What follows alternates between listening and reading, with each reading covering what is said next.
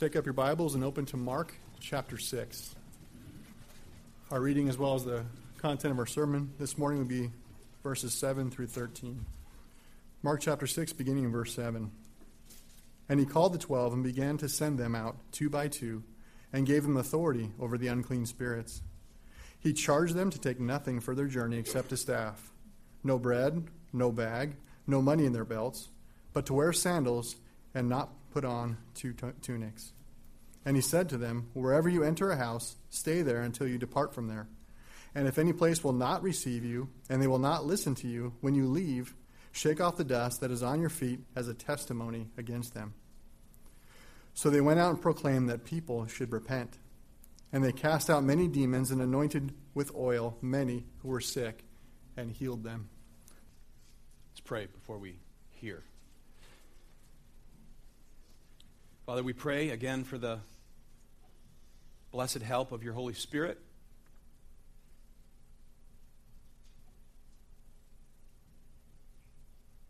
To take your word, to receive your word, to understand uh, your word, what it meant for these men, and what it means for us this day as your people. Empower me, Lord, I pray, to proclaim it by the power of your Spirit for your people, your flock, your body. Have ears to hear and eyes to see.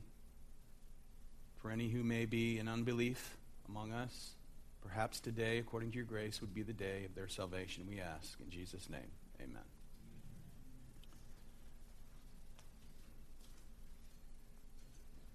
Um, all of us are used to people exercising authority around us, society, our homes, workplace, um, in the government. Um, elected officials select other officials to, to represent them. Right? The, the president selects and puts into office certain people to, to, to represent him, who stand in a place of authority. Ambassadors are sent around the world to, to represent um, our nation, United States of America. That's the practice of proxy. And it's a practice uh, that permeates um, all of life. Um, as the firstborn of five, when I was young, I was delegated responsibility uh, to take charge of my siblings when, when mom and Paul um, went out. And sometimes, not all the time, um, but sometimes um, I, I, would be quick to remind my sisters, especially, um, what needed to be done before mom and dad returned home. Because my brother and I enjoyed playing outside. We were outdoors boys. There were no video games in that day. We were outside as often as we could be. And, and now and again, um, one of my t- uh, sisters uh, would approach us. We typically played across the street at, at, a park. And they would come and they would say something like, You need to come inside and pick up your clothes or pick up your toys or whatever, or I'm going to tell mom, or I'm going to tell dad. And sometimes that would cause me to pause for a moment and consider that. But more often than not, I would call their bluff and simply say, Go ahead and just stay out and play. However, however, on some occasions, I recall one of my sisters would come with, with a particular tone of authority in their voice. Adding words that caused me to take serious heed to what was being said. It was just two words.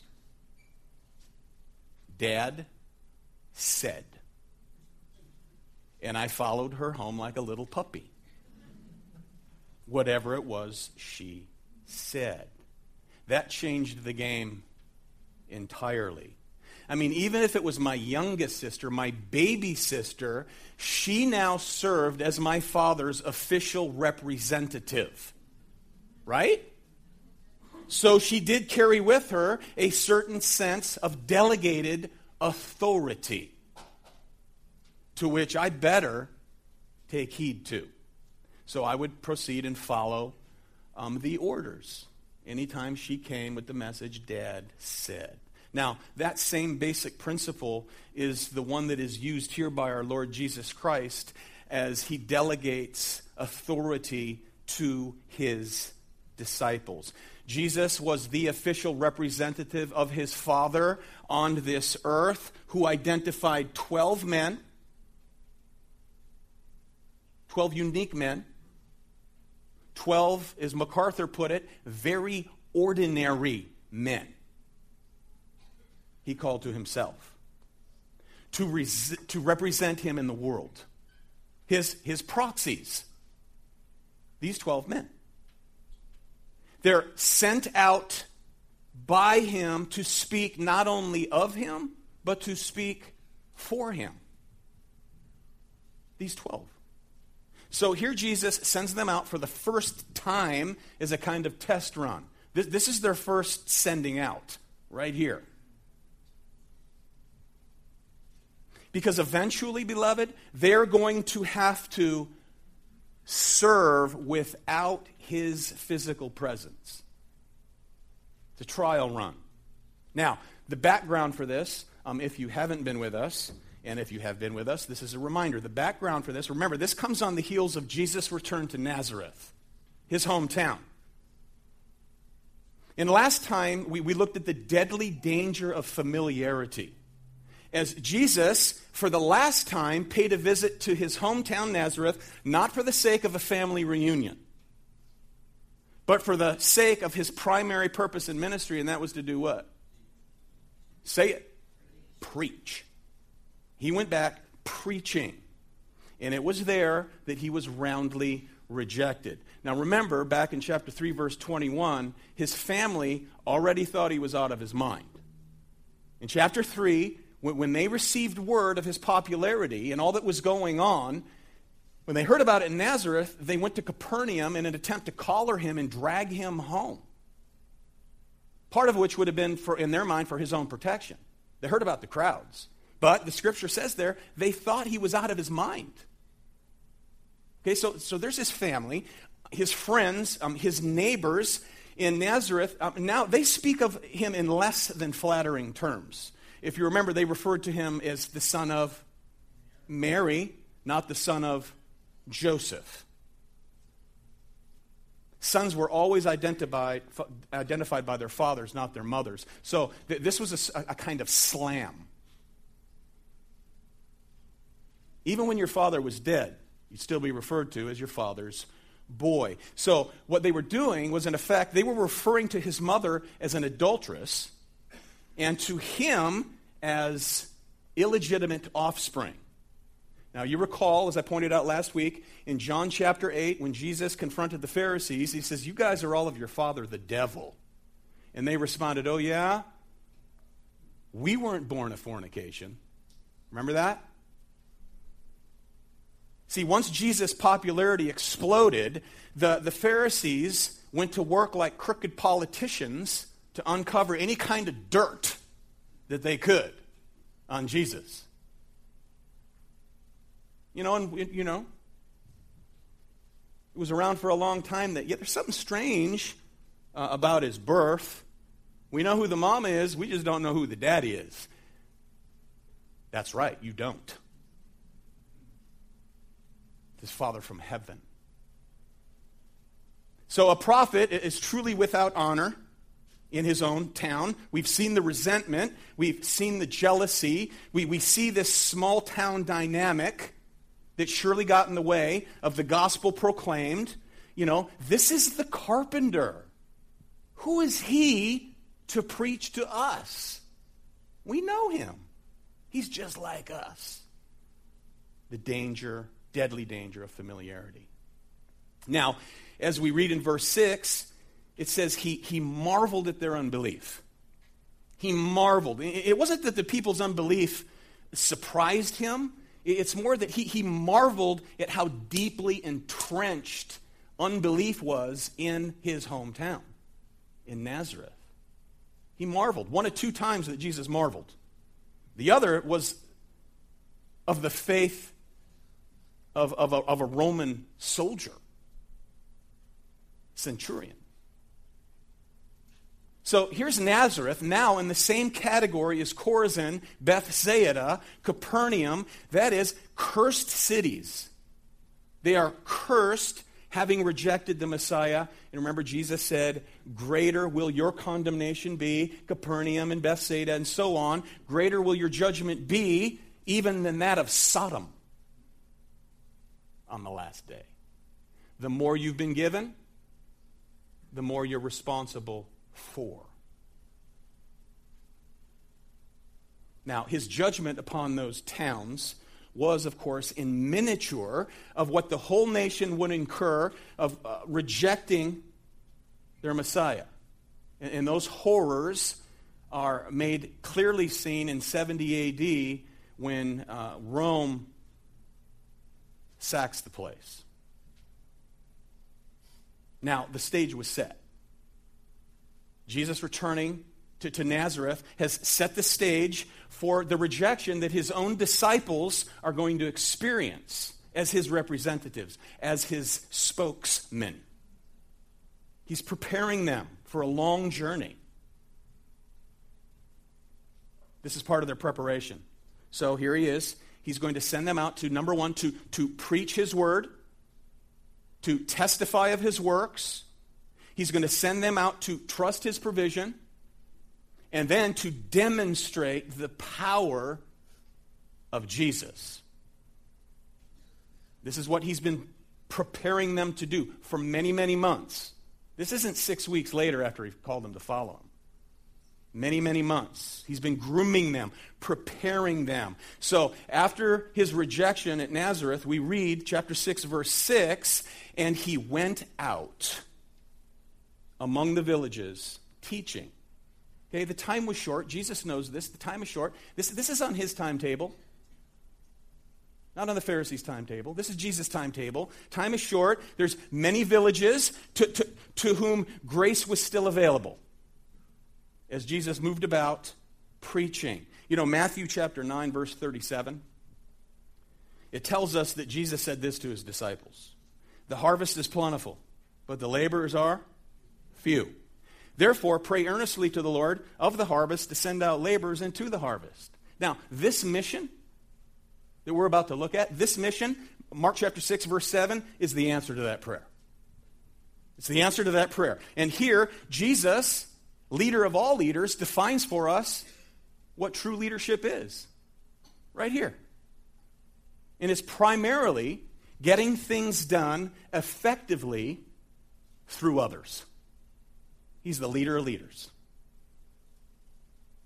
Now, up to now, verse 6 says he's going around village to village teaching. And then in verse 7, he, he summons the 12 to be sent out on a mission to do the very same thing. Okay, I want you to notice first, first the foundation of the mission. In verse 7, it says, and he called the 12. Now, let's look at the foundation. Go back this is why it's important to bring a Bible to church. Go back to chapter 1, look at verse 16.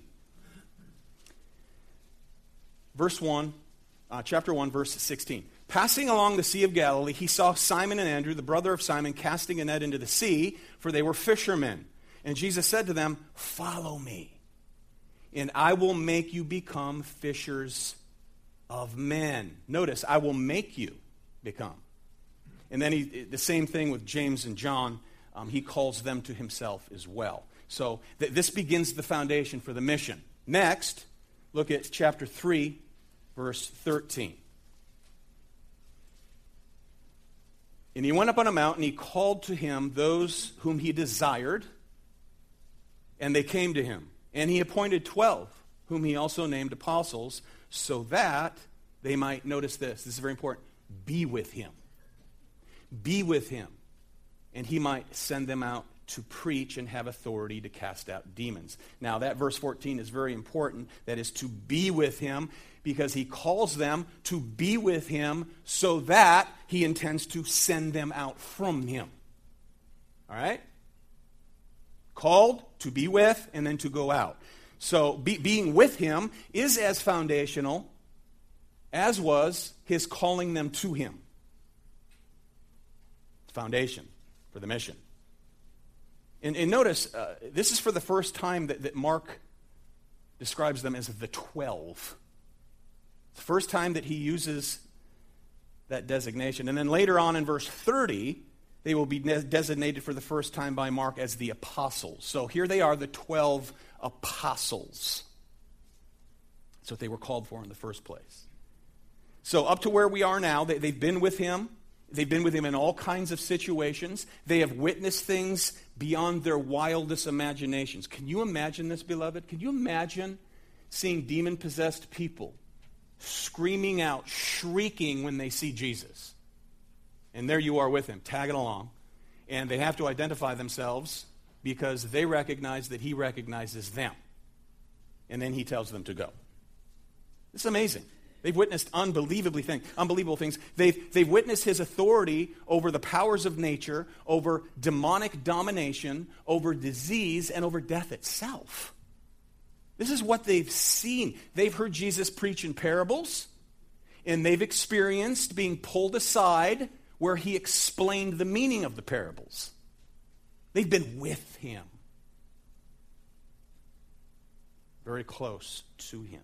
So that's, that's the foundation of the mission. They had come to Christ. They were called by Christ. They'd been with Christ. He had poured into them for many, many months. He's been preparing them, He's been grooming them.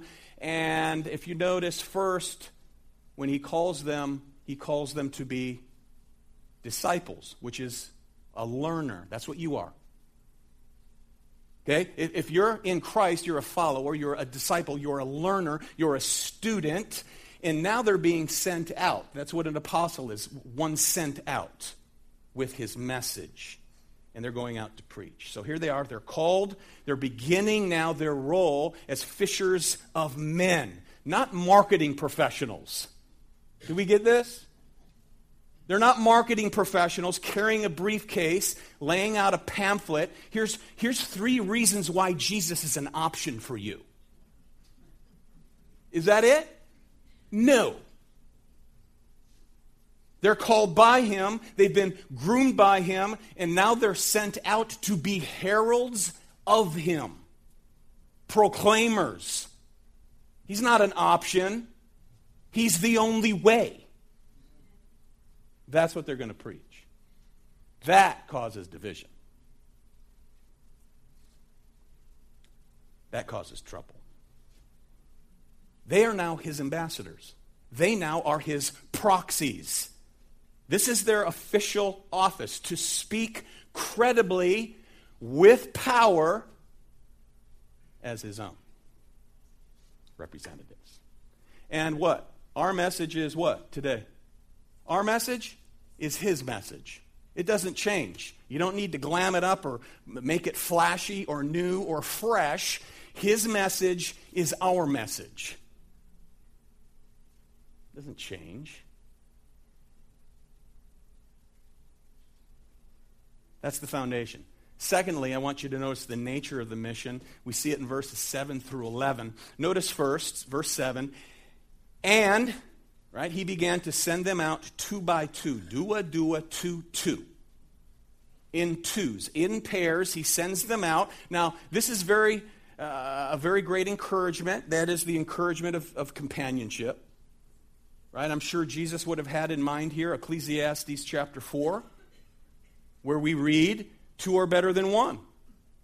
Two are better than one because they have a good reward for their toil, for if they fall, one will lift up his fellow, but woe to him who's alone when he falls and has not another to lift him up. Now, this would certainly guard them from trouble.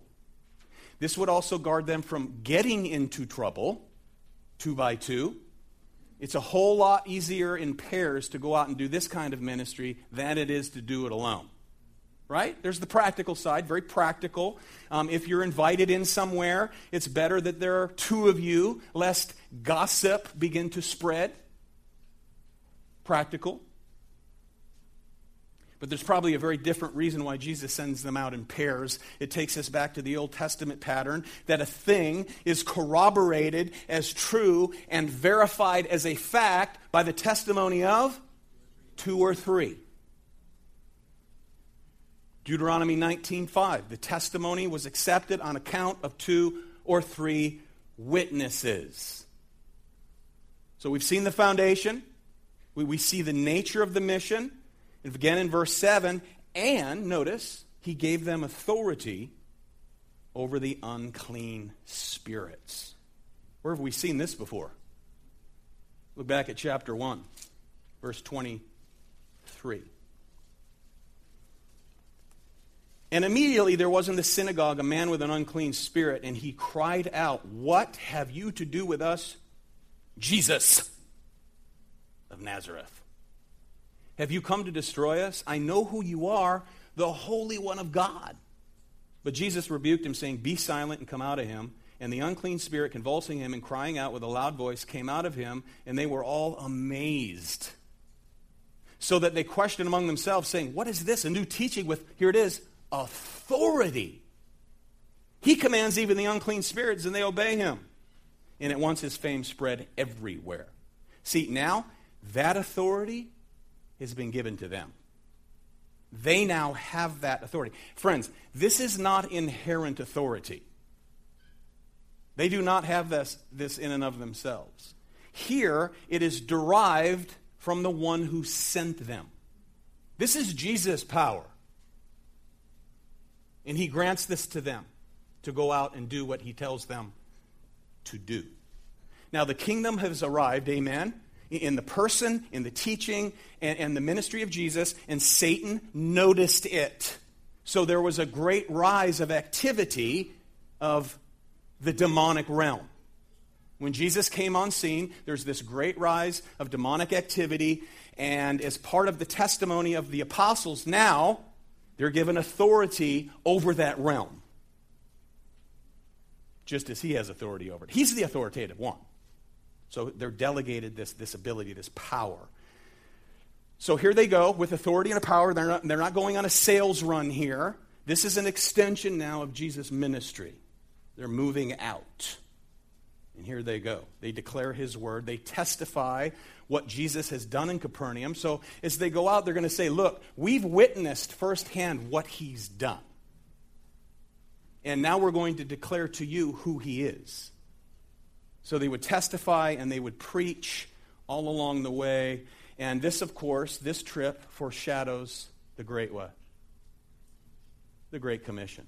Somebody over here keeps answering correctly. Thank you.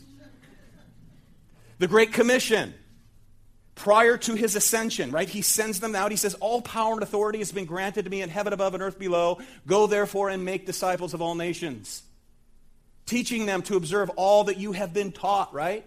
And lo, I'll be with you. I'll be with you to the end of the age.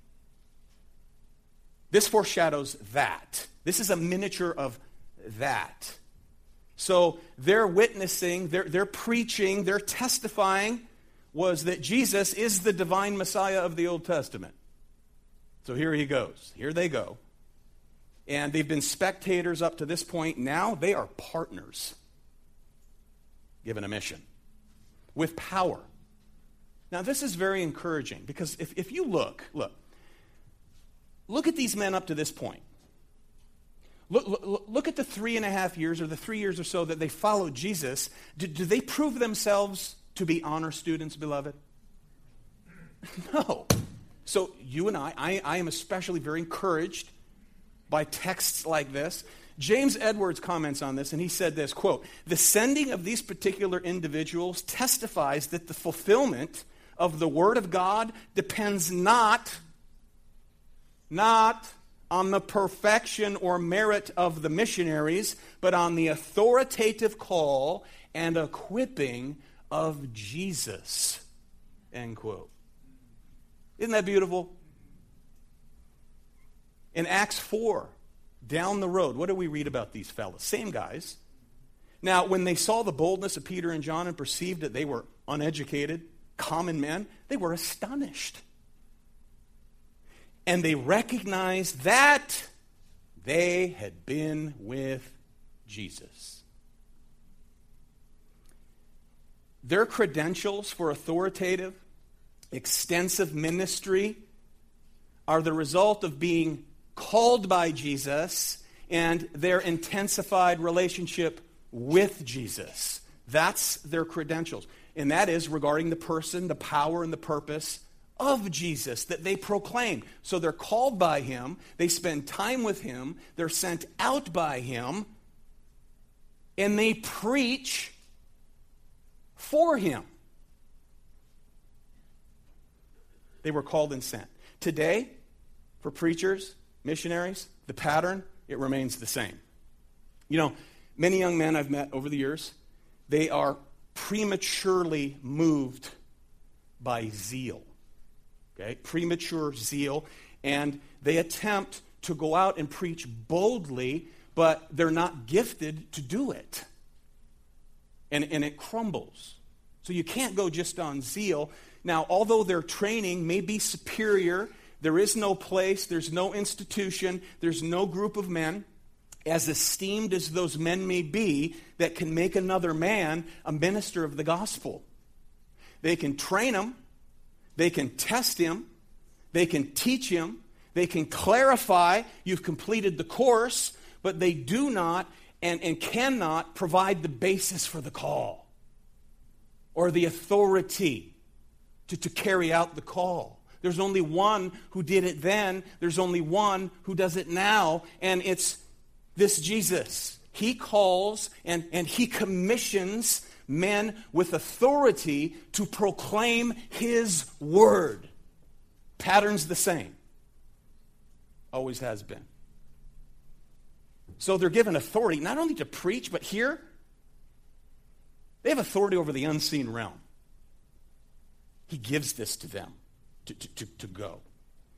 Okay, note also in the nature of this mission the, the order to travel light. Notice this. So he says, I want you to travel light, and, and here's how you're going to respond to hospitality. Verse 8 He charged them to take nothing for their journey except the staff. No bread, no bag, no money in their belts, but to wear sandals and not put on two tunics. Okay, this is not teaching asceticism, by the way. Okay? This is not a particular dress code that's to be, to be followed.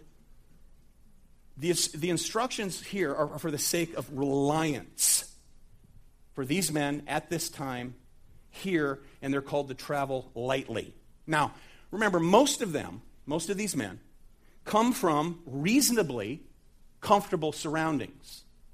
Now, eh, they, they had successful, most of them, fishing businesses. So they could have perhaps been tempted to stop by dad's house on the way out to gather some things for the sake of security. He says, No. Go. No bread, no bag, okay? No, no, no bag to stuff bread in that someone may give you. No bag, no bread, no money to buy bread. Go. He calls them to go he, he wants them to trust their Father in heaven who will provide for them just as he has provided for his beloved Son. And they've witnessed it, they've experienced it thus far. Now they have to put rubber to the road. They have to go and they, they have to trust in his providence. It's training and trust, amen? Training in, in, in dependence upon God. Do you not go through this? training in trust, training in dependence. Now, this tunic thing, typically you would take two tunics in preparation to sleep outside. Okay? Uh, when you have no place to, to lay your head and you're going to be traveling, oftentimes you may have to sleep outside, so you would therefore take two tunics. and he wanted them, once again, to trust in his provision according to his word. He's saying, Look, go without. Don't take two, just take one. Wear your sandals, wear your sandals, take your staff, move on. So, minimizing provisions here is meant to maximize their faith there. Okay?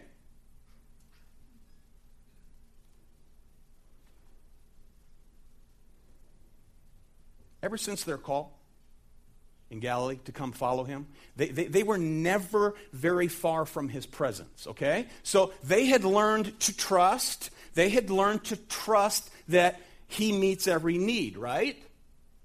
While he's near, that's easy to do. Now, they're going to go out without his physical presence, and they're going to have to learn to depend without him being around. And they're especially going to have to learn this once he ascends back to heaven. So, this is a little test run. He lets out the line a little bit for the boys, and they go. So, they still had a lot to learn. Um, and is very important to note, beloved, this is, is descriptive, not prescriptive. Okay? Th- th- this call here, you know, sometimes you'll meet people who are like hippies, and they claim to be a Christian. And they're walking around in a white robe and a staff and sandals. Hey, let's talk about Jesus, brother. Dude, why, why are you dressed like this? Well, this is what Jesus told us to do. Is this an imperative? Is this a command without exception for all God's people throughout time, beloved? No. No. Nor is this a call for those in the ministry to take a vow of poverty. Okay, now, as a matter of fact, in Luke chapter 22, verse 35, when Jesus looks back at this very account right here, he says this When I sent you out with any money belt or bag, did you lack anything? What did they answer? No, nothing. And then Jesus went on to say this But now, whoever has a money belt, take it. You have a knapsack?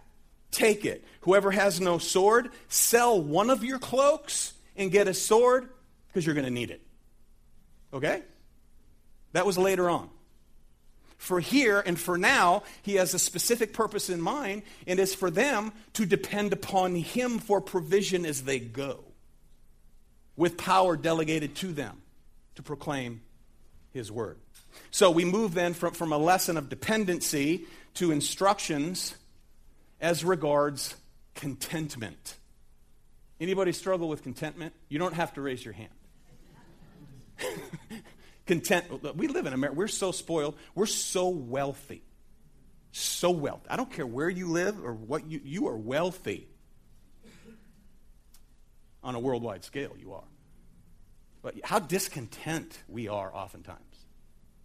So here's a lesson on contentment. Verse 10 He said to them, Whenever you enter a house, stay there until you depart from there. Now, it was ex- expected in this day and in this culture to provide hospitality for traveling teachers and preachers. So, as a, ro- a as a result of that expectation, um, it became open to abuse you know, over, overstaying your welcome. You ever have someone overstay their welcome in your home?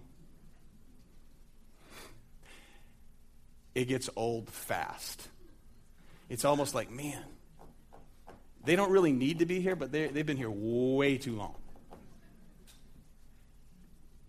And it also uh, was protection to just, be, you know, go on hopping from place to place. So he gives them instruction he provides them with clear instructions. And this was so that they wouldn't taint the message. As they went from village to village, that they wouldn't taint, the, taint the, the message by way of poor conduct around those who were hosting them. In other words, look, if someone offers you a bed in a little tiny place over in the corner and you accept it, and then next day you're out having lunch with someone else and they have a five bedroom place, okay, do not excuse yourself from the first so as to better your accommodations in the second. This doesn't have to do with vacations, by the way. You can upgrade your room You can upgrade your flight. On vacation. But this has to do with your mission. He's saying, look, it won't look good, it won't look right, because you'll create the impression that work in Christ's kingdom is a means of enriching yourself, bettering yourself. So their responsibility here is one of mission, not vacation. That's what he's getting at. Don't be looking for the trade up, for the upgrade. You know, I've been to, I think, nine African countries. The accommodations aren't the greatest when you go there. So, what you do is you smile, nod your head, and accept the accommodations. That's the principle, right? And if I come across someone later in the day who has a better place, you know, and they say, well, hey, you can stay here and take them up on it. So as not to insult the one who's originally hosting you. Or let's say they're a bad cook and we, you eat grubs for dinner. We ate grubs one night, literal grubs. You just douse them with ketchup and you smile and you eat it. Because if you're out the next day and, and, and, and, you meet someone who gives you lunch, you go, man, you are a fabulous cook. And then she says, there's more where that came from, honey. You know, why don't you and your boys come and stay at our place?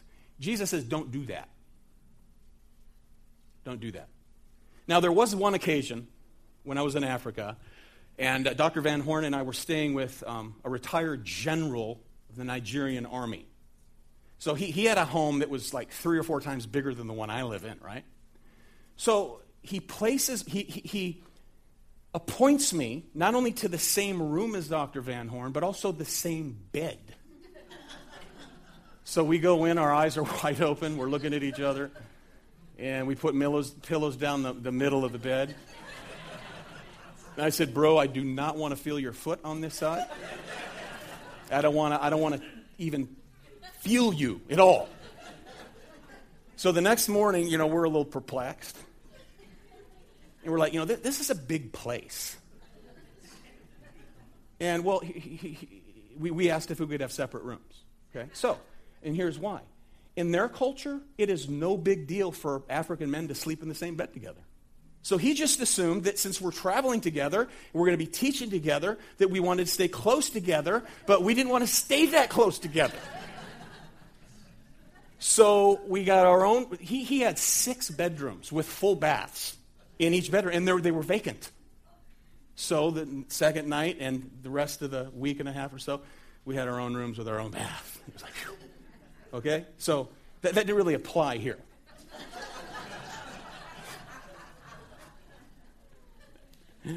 The point is, they are to be content with God's provision along the way, to be content with providence and those who host them.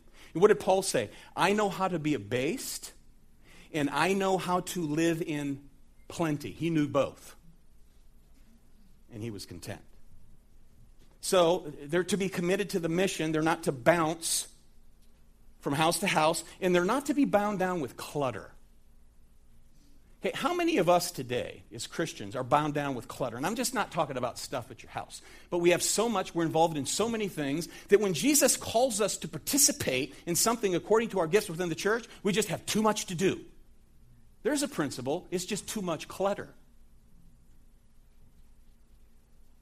Travel light here for the sake of mobility, for the sake of flexibility, so as to communicate God's word, not theirs. This is their mission. There's the foundation of the mission, there's the nature of the mission. And next, notice, be ready for animosity. Notice, be ready for animosity and prepare for rejection. So therefore, therefore, you're going to have to exercise discernment, he says. Notice verse 11. And if any place will not receive you, and they will not listen to you, when you leave, shake off the dust that's on your feet as a testimony against them. Now, rabbis in this day, anytime they would leave a pagan Gentile land, they would shake the dust off their sandals as an expression to demonstrate that they are leaving heathen lands and returning to the people of God, the one true God, Yahweh. So they, they didn't want the defilement to follow them home. And Jesus says here, I want you to do the same thing. If you're rejected, you do the same thing. Notice what he didn't say. Notice what he did not say. He did not say, look, when you experience those who don't want you and they don't want my message, just stay there till they change their mind. He doesn't say that. He says, since my message divides, as a prophetic sign against them, shake the dust off your sandals and move on.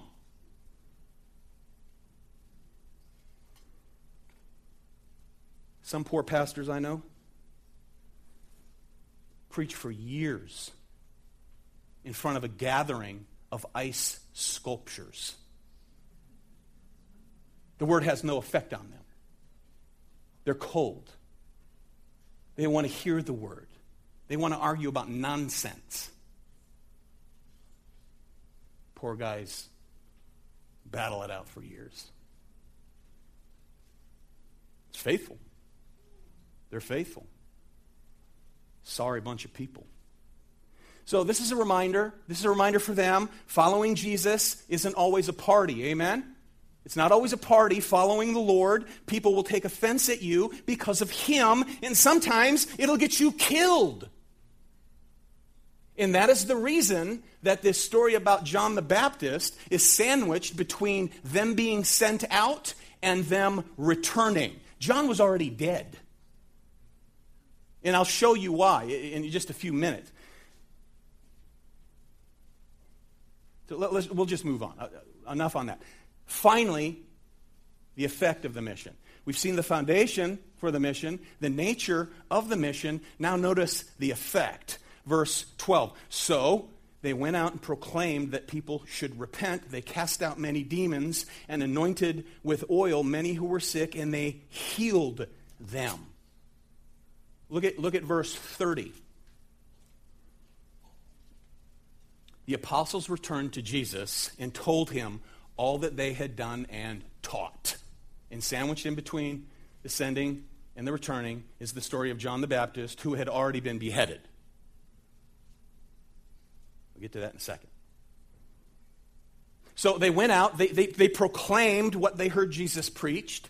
They performed miracles by the power of Jesus. And what they did here, beloved, they kept the main thing the main thing. God dramatically saved them, called them, equipped them, sent them out, and they kept the main thing the main thing just as their master instructed them to do. They proclaimed the words of Christ. They proclaimed the works of Christ. And then and then their message, friends, was validated by their what? Power. Okay? We see, in, we, we, we, we see this in passages like 2 Corinthians 12 12. Notice, the marks of a true apostle were signs, wonders, and what? Miracles. Same thing in Acts 5, verse 12. Now, many signs and wonders were regularly done among the people by the hands of the, hello, apostles. Acts 4:13, Paul and Barnabas speaking boldly for the Lord, who bore witness of the words of his grace, granting signs and wonders to be done by whose hands? Their hands. You don't have this ability today, beloved. These are signs of an apostle. Hebrews 2 3. How shall we escape if we neglect such a great salvation? It was declared at first by the Lord, and it was attested to us by those who heard, while God also bore witness by signs and wonders and various miracles and by gifts of the Holy Spirit distributed according to his will. Okay, now, notice the further effect. There's the effect. Notice the further effect. Verse 14. Notice. This is kind of key to the whole thing.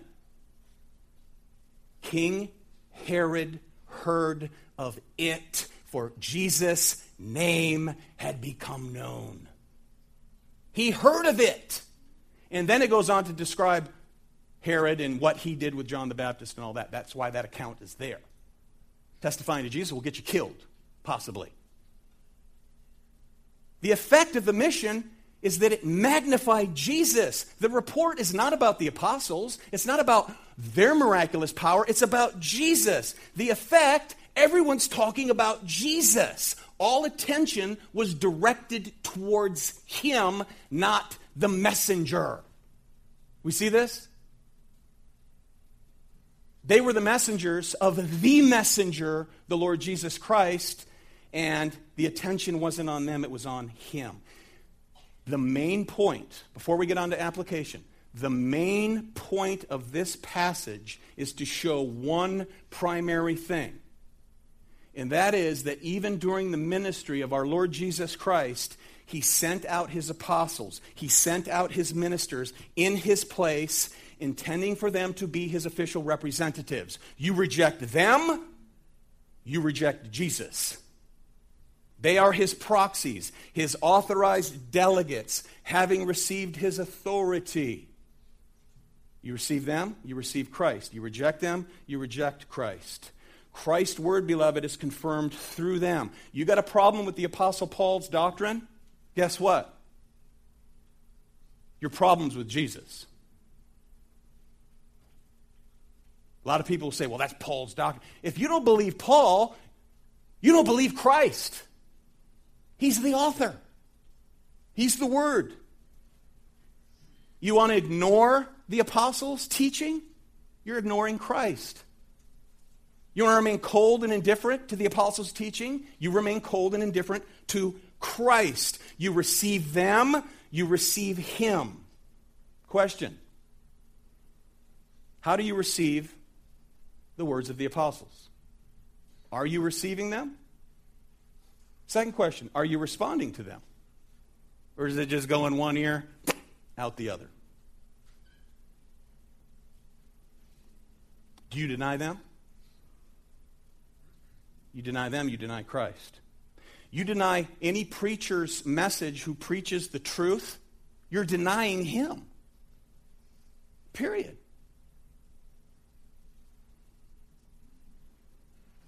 Jesus said in Matthew 10 33, Whoever denies me before men, I will what? I'll deny before my Father who's in heaven. Friends, if you respond to Jesus by saying no, friends, if you deny to Jesus, if you, if you say no to Jesus, guess what? He'll say no to you. You have to hear this. He'll say, I never knew you. Just in case you're here and you're an unbeliever and you're rejecting the truth, that's for you. Now, what applies to these apostles doesn't automatically apply entirely across the board to us, okay? Follow me. There is a principle here that's true of every Christian, every true believer, and that is when you go to speak the gospel of the New Testament, the gospel of the Old Testament, that is the gospel of the Bible, you do so in Jesus' name. That is, you do so on the basis of his merit, his authority, and his lordship. In other words, you too are his proxy. You're his representative. You are selected officials. Or better yet, elected officials. Elected, selected, you're both. He elects, he selects, he sends, his message is our message. We have nothing else. We need nothing else. It's perfect. It's flawless. You don't have to shine it up. You don't have to buff it out. You don't have to contemporize it. Contempor what is it called? Contemporize, is that a word? No. Preach it. Proclaim it. The authority is his. Okay. We're going to broaden out the application to close. Okay? Broaden out the application. Like them, we've been called by Jesus. Amen? Like them, we've been called to follow Jesus. Like them, we've been called to follow Jesus so that we might be with Jesus, that we might spend time with Jesus. We worship in spirit and truth. We, we have the Holy Spirit.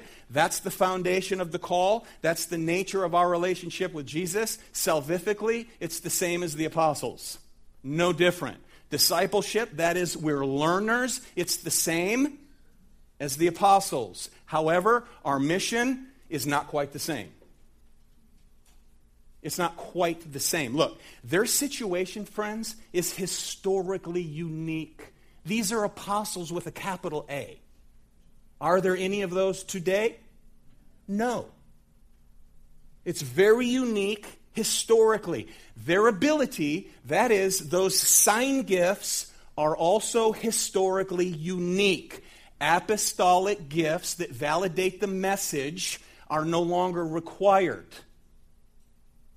Right? Because in that day, there were all kinds of people professing to be apostles, and you knew who the true apostle was by the one who had signs, miracles, and wonders to validate the message they were preaching. You don't have that today. And if you think you do, please don't fool yourself. Can God do anything anywhere? Yes. Are these signs necessary today? No. No. Signs of an apostle. The effect of our mission is exactly the same. You know what it is? Making much of Jesus. The effect should be the same making much of Jesus. See, when Christ calls you and you turn to Him, the whole purpose and orientation of our lives is radically changed. Amen? The purpose of these men, was it radically changed? Oh, yes, but you're not going to experience the same thing that they did exactly in the same way. Our lives are radically changed nonetheless. Now, they're called to be apostles, upon which the foundation of the church was what? Built. Thank you. There was another man who was called by Jesus, transformed dramatically by Jesus. Look back at chapter 5, verse 18. The demoniac, right? He's transformed. He's filled with demons, legion. He's delivered from that. And in verse 18, as Jesus was getting into the boat, the man who had been possessed with demons begged him that he might be with him. But Jesus did not what? Permit him. What did he say? What did he say? Go home and make much of me. You get that? Go home and tell of all that God has done for you. So Jesus sent him off as a new creature. We, beloved, have been dramatically saved. We've been convicted and called, and we're now on a mission. This is how I came up with the conclusion to this message that's applicable to us, and it was by way of a conversation we had with the men on Thursday night. I was like, I can't, I can't come up with a conclusion, and then I think Ray said something, and it says, okay, there's the conclusion. Here's the point. We've been dramatically saved. We've been called. We've been convicted. We're now on mission to make much of Jesus. You're not an apostle. You're not going to do what they did. So the question here is this as little apostles, what determines how you do what you do? What controls what and why you do what you do in your family, in your school, at your job, whether you work at home, perhaps you work at home, whether you're in the military, whether you have your own business. Why do you do what you do? Is it merely for the money? Is it for recognition? Is it for self promotion? Or perhaps it's just my duty. Why do you do what you do? Hopefully, for all of us, it's to make much of Jesus. That's it. How, how should we go to work? I'm almost done. Ephesians 6, verse 5. Slaves, obey your earthly masters Employees, obey your earthly employers with fear and what? Trembling. With a sincere heart as you would what? Christ. Not by way of eye service, as people pleasers, but as servants of Christ, doing the will of God from the heart, rendering service with a good will as to the Lord and not to man. So we're not talking about being explicitly um, evangelistic here, but simply the question is why do you do and how do you do what you do? As application to this. Because What they did is that they went out and they made much of Jesus by the power of God. How do you, how, how do you participate in church? Duty? Um, dreadful duty? Perhaps. If I don't show up, they'll track me down. so I'll come out of duty. As people who have been called by Him, called to Him, we are representatives, beloved, of Him. Therefore, the question why do we do and how do we do what we do? Hopefully, it's to make much of Jesus. So, to close, where in our lives does change need to take place? How we do what we do at home, how we do what we do in relationships, how we do what we do at work, how we do what we do in our recreation. Do we have a bunch of clutter around us because we don't we refuse to travel lightly and we're all involved in so many things when it comes to the church? We don't have time to do it. Application. Where is there the need for God helped, gospel fueled, Holy Spirit energized purpose to live on mission for Christ? That's the question. For to me to live is Christ. May that be, may that be our desire a gospel fueled, Holy Spirit energized desire for me to live is Christ in all that we do. Amen? Encourage one another with these things.